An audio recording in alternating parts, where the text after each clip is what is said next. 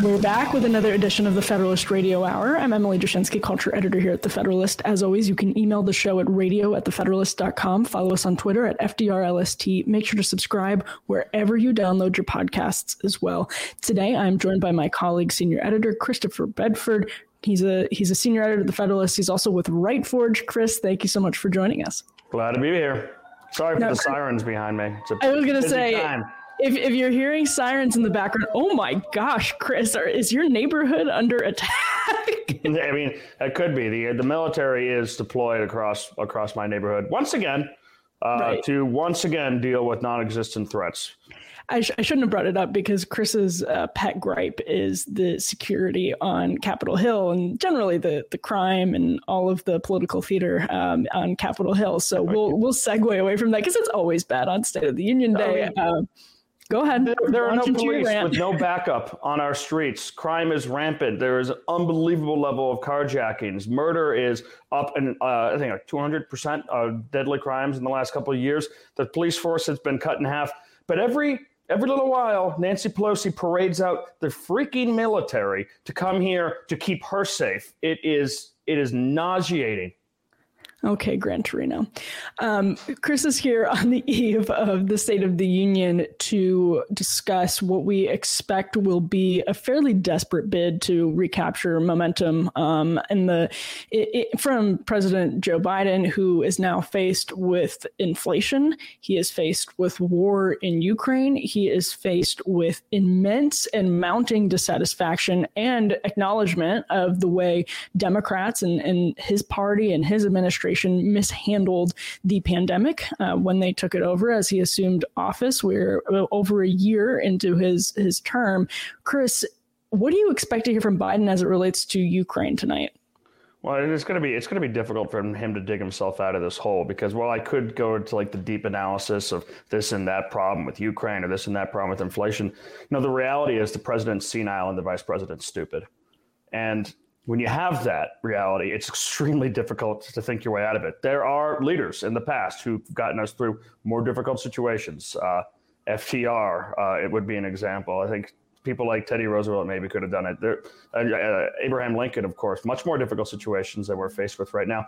But I don't think these guys have what it takes. Uh, the wow, sirens are really unbelievable. So you're quiet all day. Uh, with Ukraine, I'm, I'm I am interested to see what he's going to say here because I'm not exactly sure what there is to say. Ukraine, he's probably just going to demonize Putin. He's going to demonize this war. He's just going to put the other out there.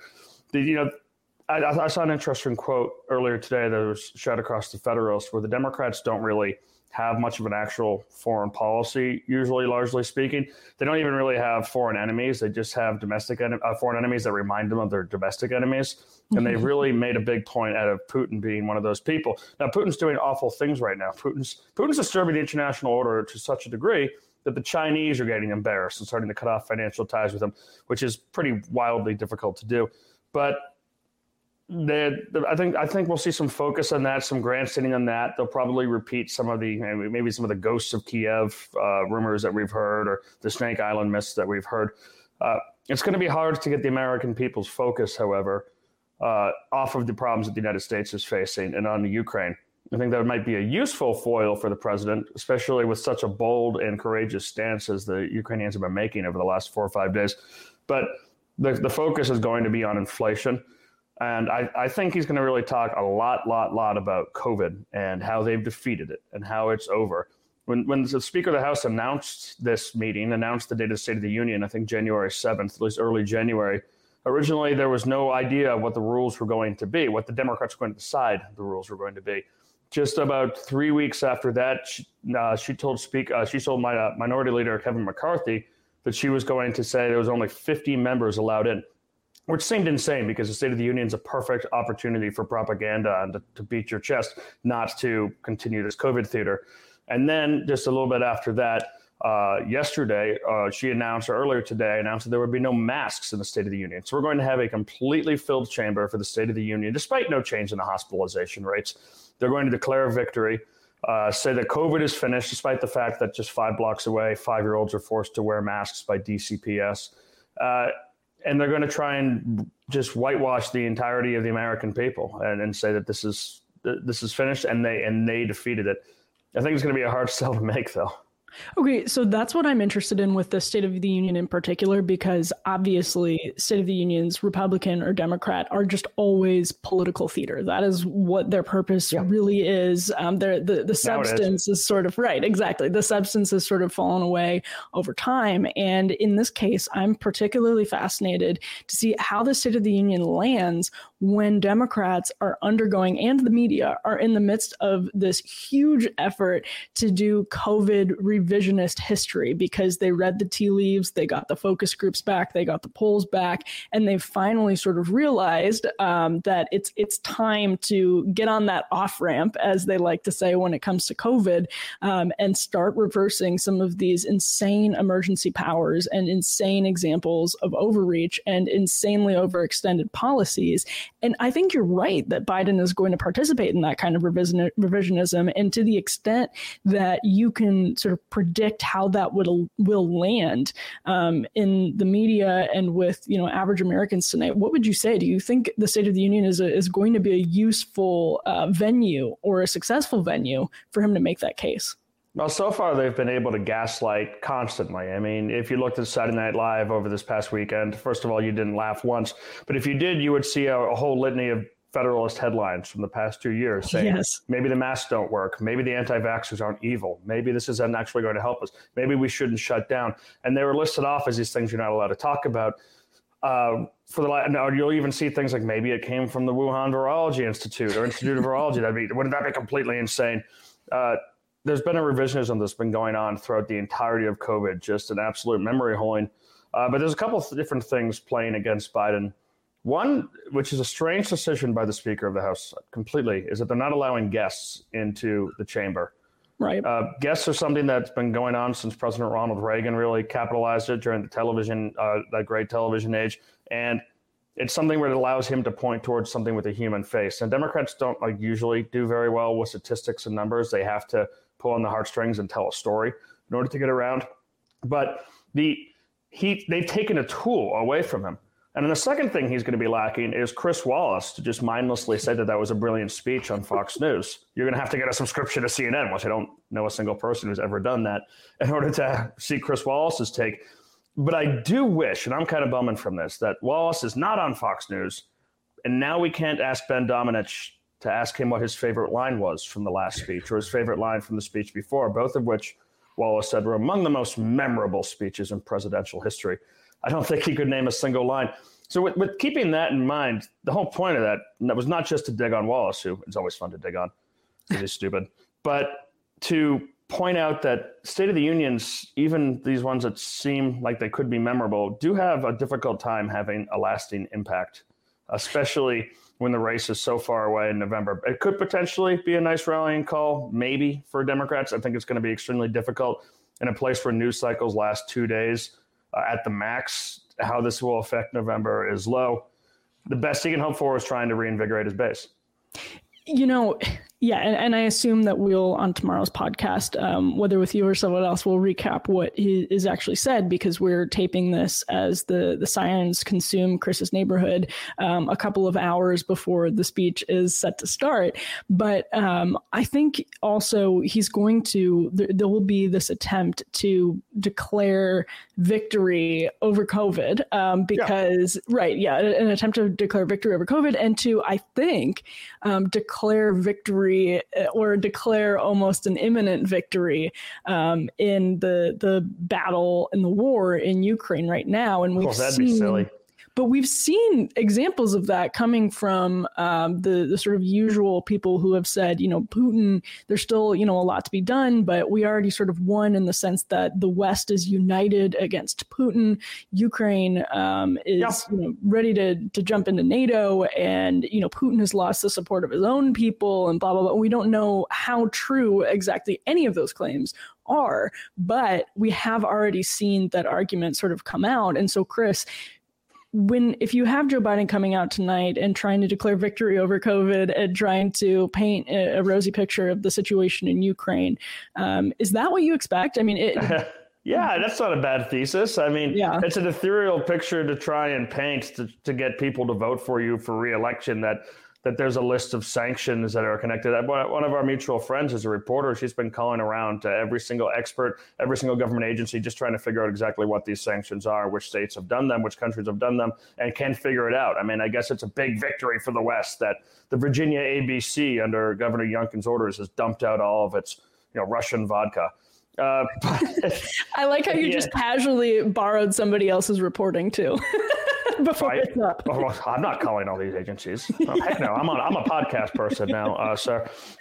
Uh, but if you want to convince me that somehow that Putin invading Ukraine, not winning in four days, which he'll probably will still win. He's got overwhelming force. I, I pray for the people of Ukraine, especially the civilians. Uh, I pray for everyone over there. But it's. I mean, this war is not over.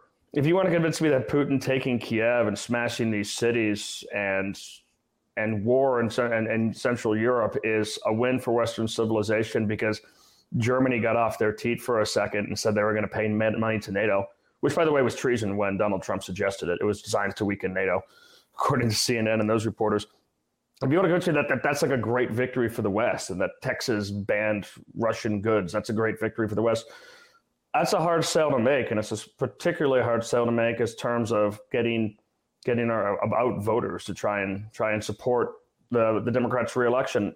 It's been a wild head turn to see a party that just two weeks ago said that Western civilization was paternalistic and racist and awful. We should apologize for it and give our land back to uh, the primitive tribes that used to live here before us. Now suddenly say we need to unite to defend Western civilization by dumping our vodka and making our contributions to NATO.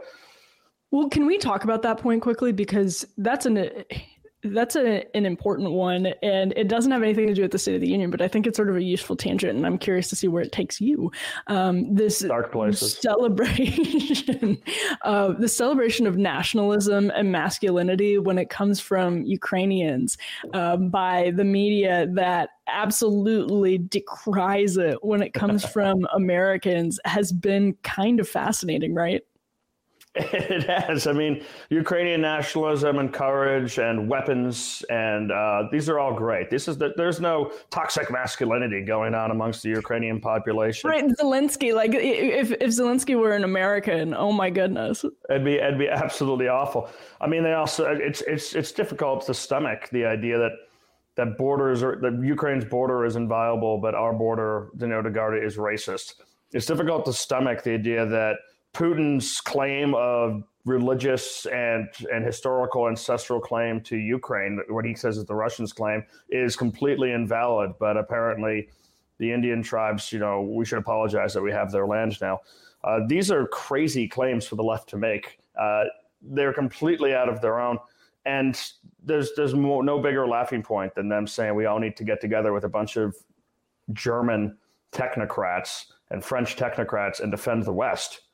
Really, I, I just don't. I just don't think they're on the side of the West, and I don't think that that this this fight. Well, I stand with people who want to fight against tyranny and, and fight for freedom and stand up for their country and their religion anywhere.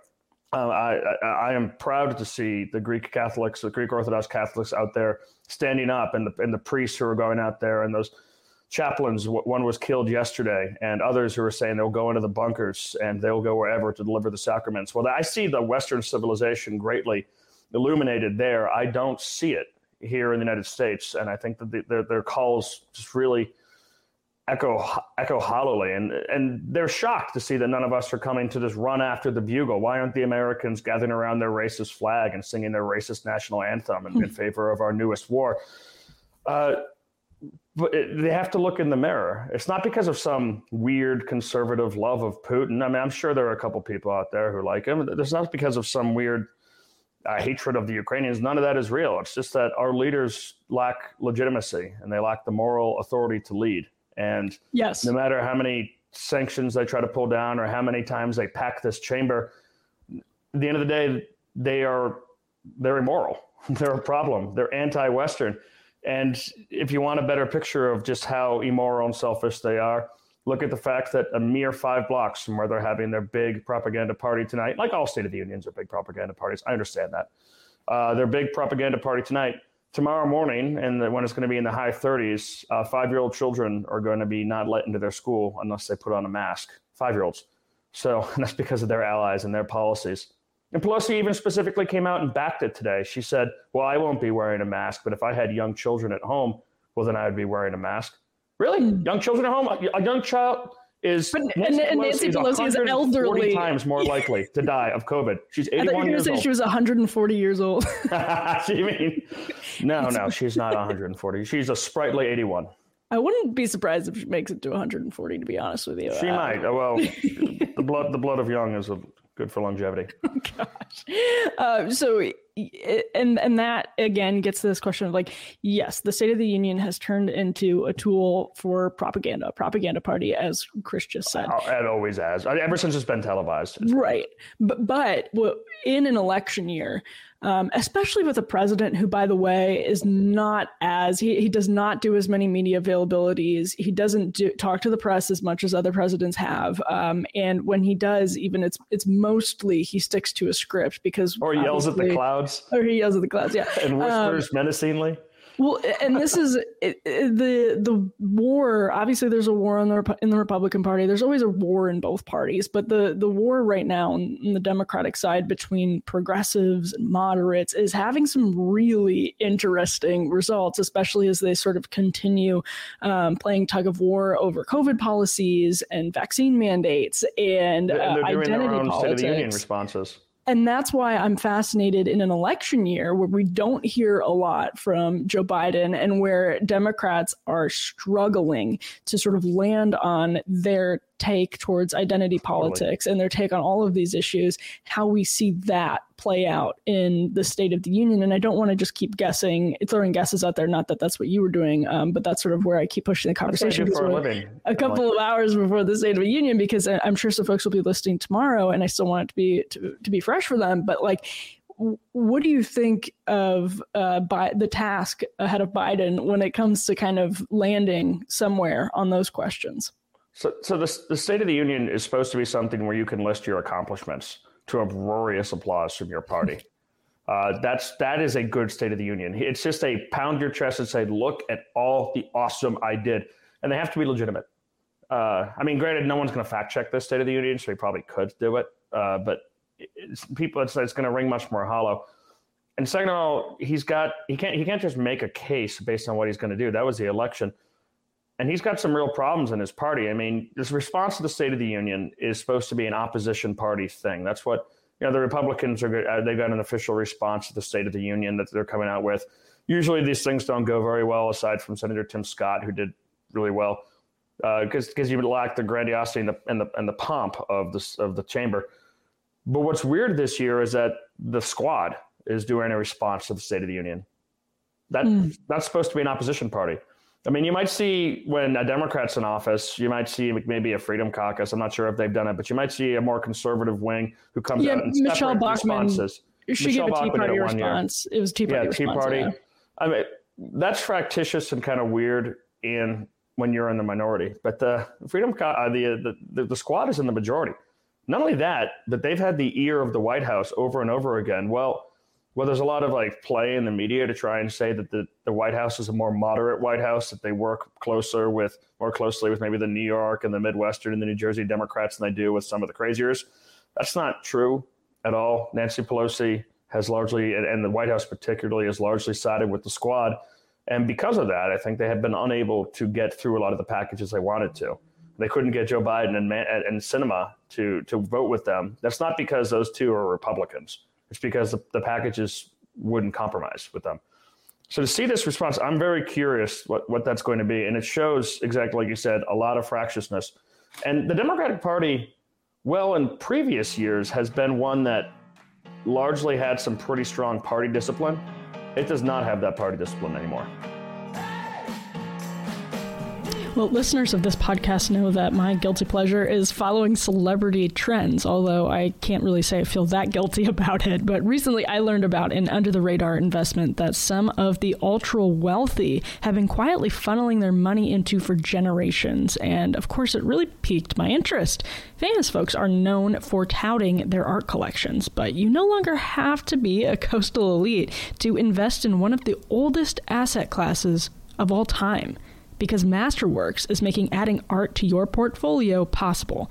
Masterworks gives investors just like you access to the asset class that had low correlation to the S&P 500 over the past 2 decades. Masterworks even achieved a 32% and 31% net return for investors, based on the sale of a Banksy and Condo piece in 2020 and 2021, respectively. Now you don't have to be a hedge fund manager to invest in multi million dollar paintings from iconic artists like Picasso, Warhol, and Banksy. And Masterworks has results. They've sold two paintings that netted their inventors a 30% plus IRR in 2020 and 2021. Even better, our listeners here at Federalist Radio Hour get priority access to their newest offerings. Simply go to masterworks.art slash federalist to get started. That's masterworks.art slash federalist. Before deciding to invest, carefully review the important disclosures at masterworks.io slash disclaimer. Yeah, that's a good point. Um, and it's why do you think it is? Because the squad actually had a pretty close relationship with Nancy Pelosi for a long time, um, and they bad were to good to bad again. Well, and the left sort of actually really dislikes the way the squad has handled their relationship with Nancy Pelosi. So, how do you expect them to draw contrast tonight? Well, they're they have this situation. They're in the majority, as you point out. They're in the majority, um, and they're giving, they're delivering the response what do you think they do to draw their contrast? Are they going to hit on Joe Joe Biden falling to Joe Manchin and you know caving to Joe Manchin and um, you know anybody else? What do you what do you expect to see there? I'm not exactly sure where they're going to go, but I think they're going to criticize the Democrats, probably not explicitly, but draw their own their own plan out. They're angry right now that despite the fact that Joe Biden backed their plan completely, uh, essentially most of it and said that he was willing to support it and they put it through and they got it to the House. They couldn't get to the Senate. They're mad that they didn't get enough support. They didn't get enough pressure from the White House. They feel like if he had brought the bully pulpit to bear, that he could have changed Manchin and Sinema. I don't think that's true, but you hear that on left and right fairly frequently, where a criticism of George W. Bush, for example, is that he was too lazy to pick up the phone to push for some of the policies that they could have passed when they had a supermajority in the House, or not a supermajority, but a majority in the House and the Senate and then and the and, the, and control of the executive. Right now, Democrats have that as well—a thin majority in the Senate, uh, a strong majority in the House, at least for another year, and the executive, and they've been unable to pass that. The squad, I feel like, doesn't quite understand how politics work very much. They think that they can get. Or they understand it too much. That's the less criticism of them that they're too political and that they're they're, they're too willing to get down and just fight in, in the dirt. I mean, right. sometimes you sometimes you need to do that. Sometimes you need to fight. Sometimes you need to be public. We saw today Senator Rick Scott coming out with his own plan, an 11 point plan for the Republican Party, and Mitch McConnell savaging him afterwards, saying you shouldn't have done that. You shouldn't have been public in that. Mitch McConnell doesn't want a plan. He thinks that he thinks he's for some reason that Democrats can't fundraise if he doesn't tell them anyone with the any of the voters what his plan is. And you that's the thing that you see throughout politics, throughout religion, throughout life, like a, a, bigger rancor and hatred for the apostate who's closest to you, the someone who steps out of line, and the someone who actually completely disagrees with you. Like the Catholic Church, way more critical of those people who are Latin Mass Catholics than they are of like atheists or radical Islamists. Like those people, those people are fine, but the, the Latin Mass Catholics, they get all the rancor, and you see it in the GOP with Mitch McConnell, with those people who who leave town, those Lindsey Grahams and Mitt Romneys who leave town during crucial defund vaccination mandate votes. Those folks are fine. The Adam Kinzingers and the uh, Cheneys who break ranks to prosecute their own party, party members, those people are fine. But if Tim Scott comes out with a plan without checking with Mitch McConnell, he must be destroyed. Mm. Uh, and I think you're seeing that right now. And you, with what the squad is doing, coming out and trying to put out their own vision because the Democrats, Sinema Manchin seem to be a bigger threat to them and their brains than the Mitch McConnell might be. And it's going to depend on what they try to do because if they do get rancorous and they do get critical, I think they'd be wise not to. Then uh, they're they're going to lose their tie to this White House. It'll be a big win for the moderates. Okay, so yeah, and, and, this reminds me, I wanted to ask you about on the 4th of July, I was, I don't want to say I was surprised because I don't think surprise is the right uh, word, but I was sort of amused and um, heartened, oddly, to see the way Joe Biden talked about uh, the founding and about the country. And it seemed to me so off tone if you're a Democrat to talk about the country that way. It was a really positive, sort of glass half full framing um, of the country. And I'm curious if you think now that he's navigating a squad who is almost certainly going to get on afterwards and and and say that you know he's failed the country or whatever. And I'm not just talking about their you know response to the State of the Union that he'll probably never see, but more generally battling that sort of wing of the party. Um, at the same time realizing how much they have the democrats have alienated independents over the course of covid um, and because of cultural reasons because of covid reasons um, and now that he has this major foreign policy challenge to talk about, not just in the State of the Union, but beyond. Do you expect maybe to see a shift in uh, not just Joe Biden's rhetoric, but the party's rhetoric going forward as they they sort of confront this question of now they have to champion the the West because they're championing Ukraine against Putin. Now they have to uh, pretend that they were right about COVID because they alienated so many people. Now they have to walk back some of the stuff they said on cultural issues because they alienated so many people. Do you expect to see glimpses of that um, in the way the president, you know, tries to strike a patriotic tone or doesn't um, tonight? Tonight and going forward as well. I, th- I think I see you're going to hear it from the president. I mean, we saw Barack Obama strike a patriotic tone. His speeches, if you close your eyes, sounded like Ronald Reagan's speeches, which he, he often found uh, a cribbed from. You wouldn't realize that he was shackling or shackling the American economy, that he was driving things down, that he was attacking Christians, that he was redefining marriage, that he was supporting abortion, that he was suing nuns. You wouldn't get that from his speech because his speech was so lofty and so wonderful. Uh, and I think that Joe Biden will probably try to do that if he doesn't end up whispering menacingly. In the previous State of the Union, he started out pretty strong. Every CNN anchor and MSNBC and CBS person breathed a sigh of relief that he wasn't dead and then he just kind of went into a meandering, long, whispering weirdness. Uh, the Democrats are going to try and do that. If the consultants were in charge, they absolutely could.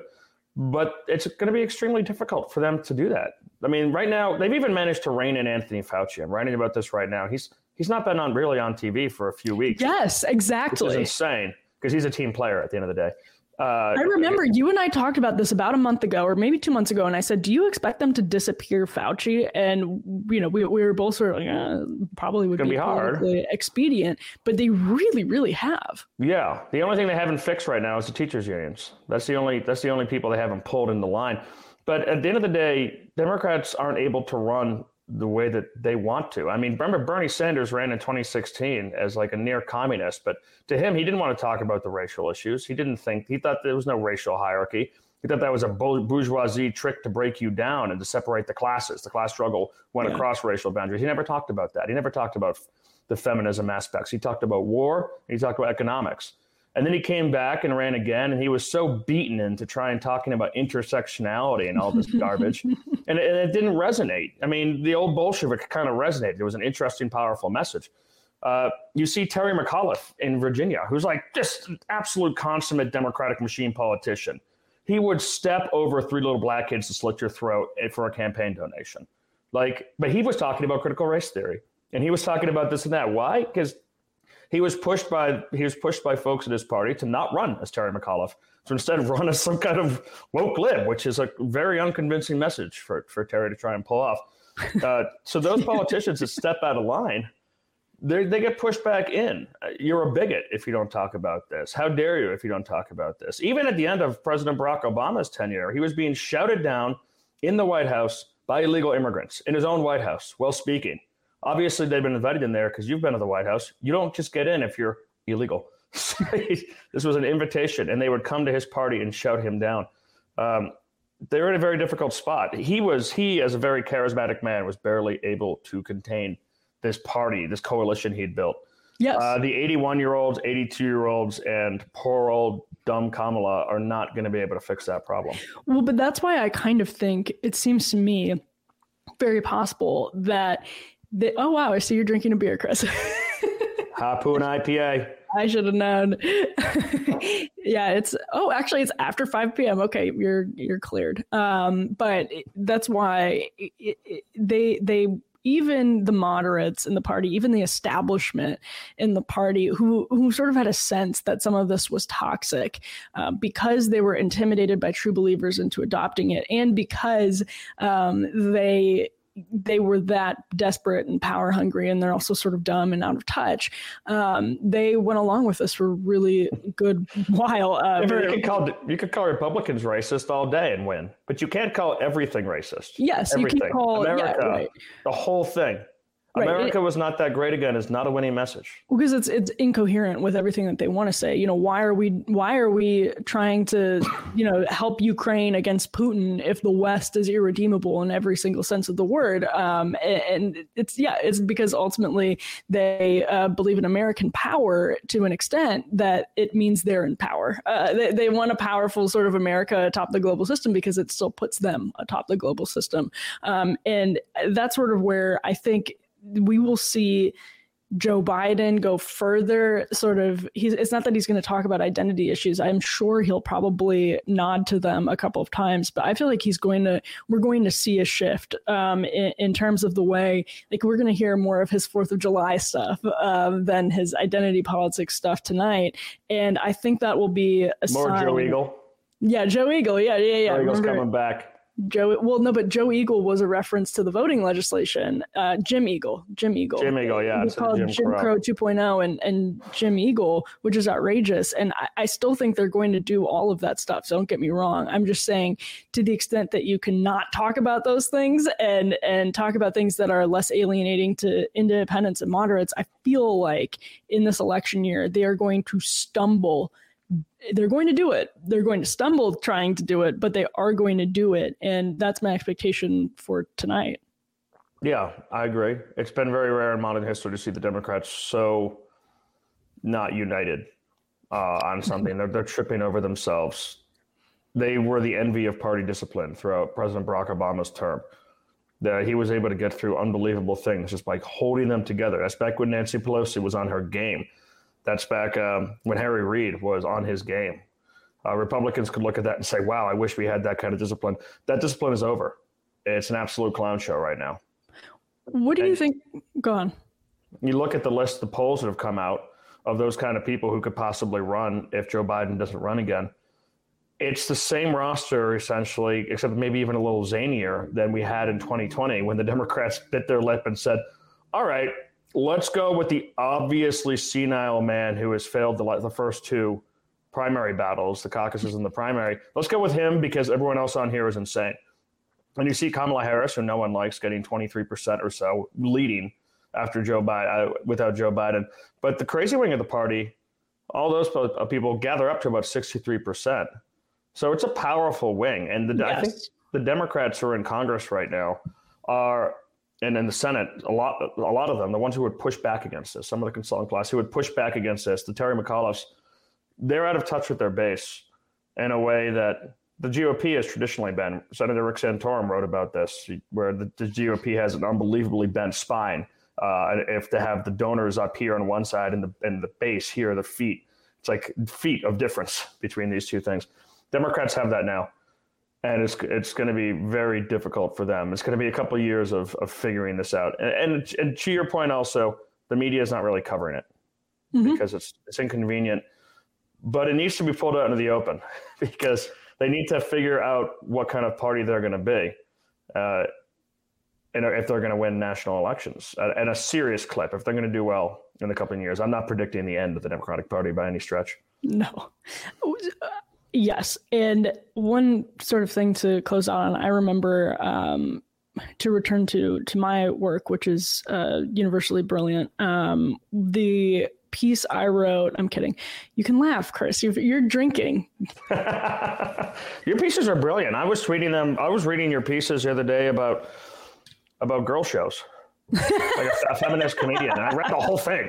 Oh, really oh, I know what you're talking about. Yeah, that's you can't even describe. I don't even watch TV. That's good. You're, yeah, it.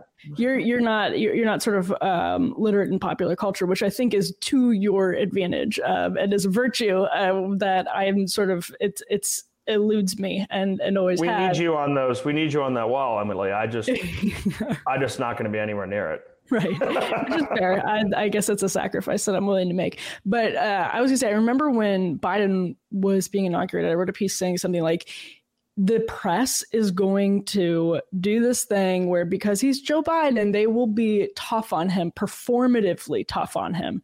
Um, you know, when when he does something that they feel they can be performatively tough about. So when they they get an opportunity because it makes them feel, uh, it makes them feel like they are those firefighters they want to be, like they are calling balls and strikes truly.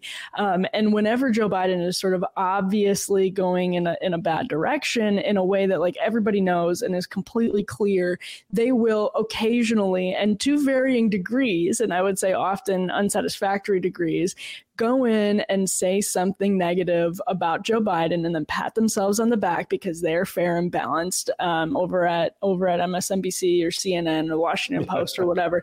And now that Biden actually is faced with uh, not actually that he's he continues to be faced with an escalating problem in the economy um, and dissatisfaction with his treatment in the pandemic and this crisis in Ukraine, um, it sort of feels like it does give the media license to come in and do that performative criticism of Joe Biden that they love to do when the stakes for them to criticize Joe Biden are low. And they're low right now because there's just sort of a lot of uh, a problem. There's like a lot of things to, to criticize Joe Biden for um, because he's made a lot of mistakes. So, do you think the press is going to, let's just keep talking about tonight as a preview of what's to come in the, the course of the election year?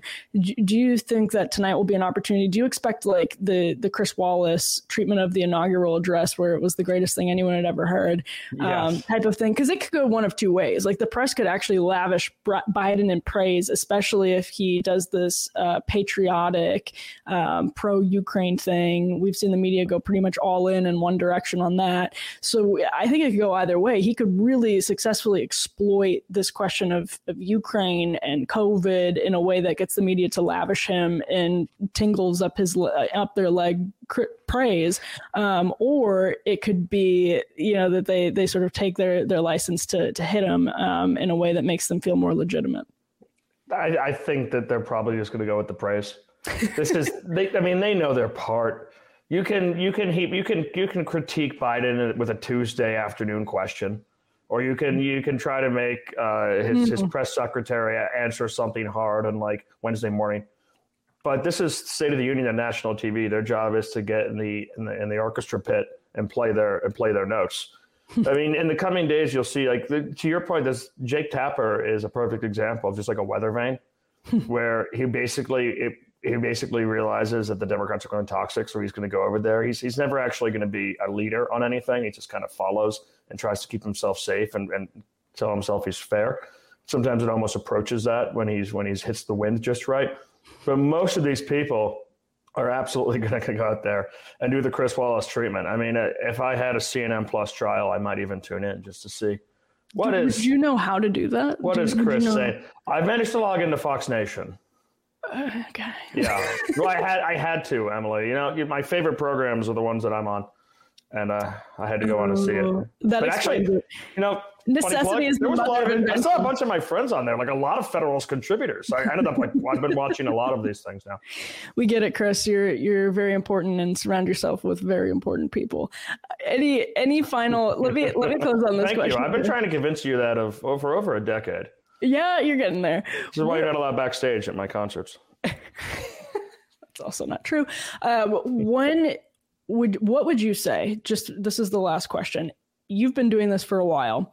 What is the actual value of the State of the Union? What is the actual impact or consequence of the State of the Union address? It's a base speech at this point in American politics, which is which stinks because it ought to be a speech to all Americans and you can get some independents off of it if you're triumphantly rattling off your accomplishments. Like we saw just before COVID hit for President Trump's State of the Union. an absolutely triumphant list of uh, everyone calls me a clown. Everyone says I'm evil. He doesn't say this, of course. Everyone says I'm destroying the world order. Well, let me go through the things that I have accomplished, foreign, foreign and domestic. This kind of thing that gets the base super pumped. It gets like, yeah, this is my guy. I'm proud to back him. Oh yeah, it, it, these these messages get lost. My my party's accomplishments gets lost in the media and muddled and the news cycle is constantly changing. But here's just a list. Here's a massive press release with but with parties of Congress standing there and AOC frowning. That's great for them. Independents might look at that and be like, ah, maybe he's not so bad. But when you're so that's what Joe Biden's going to have to do. Try to remind the base, like, hey, I know it seems pretty bleak. I know it seems like we're losing everywhere. I know that there's really not been a good poll that comes out. I know that Kamala Harris just went on the radio and said, explain the Ukrainian Russian conflict by saying Ukraine's a country in Europe and Russia is a country that's next to it and it's bigger. But if you can get them going and say like we've done this for this group, this for that group, this for that group, no, then maybe you could get that base thing pulled together. But without actual accomplishments, even with the press on their side, I think it's going to be difficult to turn those independents who are just tuning in. And honestly, I'm looking forward to reading about the ratings because I'm not sure how many people are going to tune in. Yeah, I, I have for some reason this year have felt like I've seen way less coverage um, yeah. of the State of the Union than any other year. I don't know what it is. More, I think probably because more coverage of the truckers of the, who aren't even here, by the way. yeah, right, right, right. That's a good point. Um, and it just seems, I think it, it, probably will get buried in this this giant news cycle more than it usually would. Um, there is a war on, and TV cameras. I mean, what as opposed to two or three days of fawning over this CNN's going to be covering two or three days of like them, a bunch of people and a bunch of liberals in DC trying to guess what's going on in an ancient ethnic conflict in Ukraine and Russia. right, right, right. But with explosions in the background. So you put it on mute. It's like, yeah, kind of interesting. Well, they're also doing the thing where they're like, and how can we make money off of this? yeah. I've, I've never, I've been walking past bars, walking past restaurants where televisions have been on. I've never once seen a single chyron or a single person talking about the Ukrainian conflict in a way that said, I want to unmute that.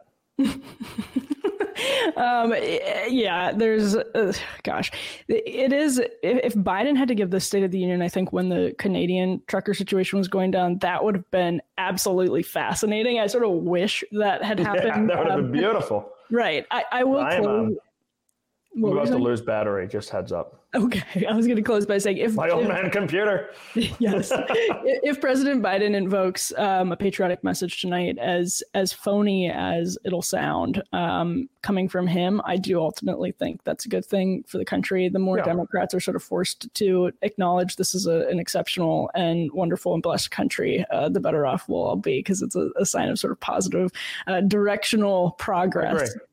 I Christopher agree Bedford. Christopher Bedford, senior editor at The Federalist, also of Right Forge. Thank you as always. Thank you. All right. Well, you've been listening to another edition of the Federalist Radio Hour. I'm Emily Jashinsky, culture editor here at The Federalist. We'll be back soon with more. Until then, be lovers of freedom and anxious for the fray.